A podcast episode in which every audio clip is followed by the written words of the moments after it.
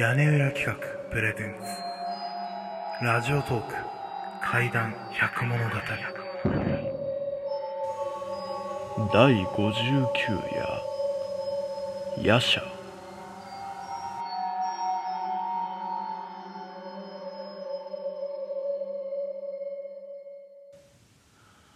私が当時通っていた高校では夜叉と呼ばれる都市伝説が流行していてその話を聞いた人たちは口を揃えて一人でいられなくなった。なるべく夜は出歩きたくないと言っていました。その内容はというとあるライブ配信者の女性がいてその方はダイエット企画という体で毎晩ウォーキングを一人でしていました。ある日の夜歩いていると後ろから誰かに追われているような感覚がありました。ふと振り返ってみるとそこには誰もいませんでした。気のせいかと思い再び歩き始めるとまた例の感覚に襲われました。今度は先ほどより近づいてきているように感じました。怖くなった女性は急いで自宅に帰ろうとしますがその気配はますます近づいてきておりついにはまるで自分のすぐ真後ろにピタッとくっついてるかのような気がし女性は絶対に振り返ってはいけないと思いつつなんとか自宅に帰ることができました。しかしその日以来女性はどこからか視線を感じるようになり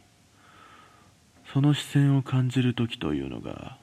決まって夜の時間帯でどこで何をしていようが何者かにじっと見られているような気がし最終的にはノイローゼになり精神病院へと送られますがとうとう耐えられなくなったのか病室で手首をカッターで切り自殺してしまったそうです。ここまで聞くとなんだよくある怖い話じゃないか。そう思う方はいると思いますがこの都市伝説の恐ろしいところはこの夜叉という怪異を話題に出しただけでも話に加わった人聞いた人全員が数日以内に背後に何かがいるような気配を感じるようになってしまう。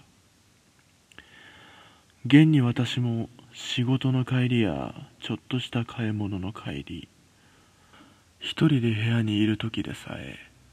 背後から何かが追ってくるような感覚を常に感じています。厄介なことに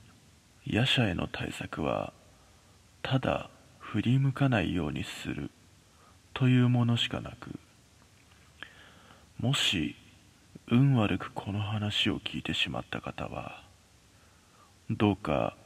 夜道を歩くときは十分気をつけてほしい。